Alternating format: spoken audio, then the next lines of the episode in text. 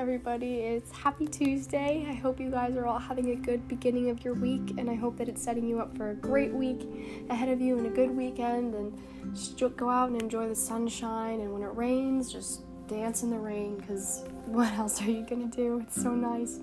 Um, I wanted to come on here and talk about something really quick that I, I heard on Word FM this afternoon when I was driving.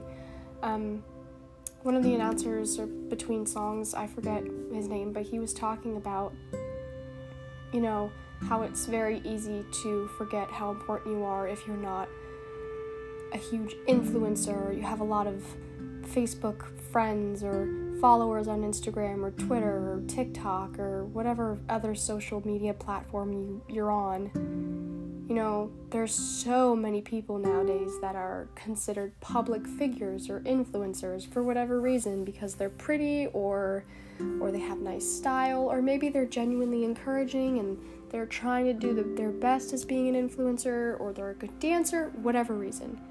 And so it's so easy to think that you're less than because maybe you can do all the things that they're doing, but you're not an influencer and you're like, "Well, why am I not? Like why are they and why am I not? Are they better than me for for this or that reason?" It's so easy to get caught up and forget that first of all, living that life is a lot less glamorous than it looks, and second of all, that they're not any more important than you. Goodness gracious, they are very important. They are they are very important and valuable and precious, but so are you and I want you to remember as Christians, now speaking to all my believers, it's also important to remember that God doesn't always use the most obvious person to make a huge impact on a lot of people. We're all called to spread His good news, but just because someone's super famous or or has a lot of followers or is an influencer or whatever, and you don't, doesn't mean that he can't use you just as much as he uses them. God went to the shepherds, to the fishermen, to be his disciples, to spread his word, to be his 12, that he would teach all that God had taught him so that they could go out into the world and build churches. He used them. He didn't use the quote unquote obvious choices. He took the people who who who smelled like fish, who went out on boats every day, who who spent hours in fields looking after sheep, looking after flocks day and night. Not the ones who were heads of the church or the I guess I don't know if anyone was famous back then, but those types of people, you know, he he went to the ones who no one would have assumed God would have went to, and that's what God does, you know? He finds good in everyone. He finds disciples everywhere. Not just in you know, the height of society with all the famous people, but he finds it in the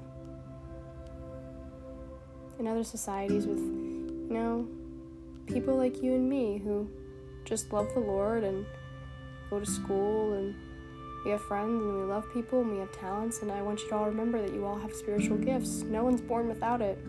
You're not an exception, so please don't throw a pity party and say, "Oh, God didn't give me any gifts. I see all these people that they all have these gifts and and what about me? Why did why don't I have any? Like what's wrong with me?" No.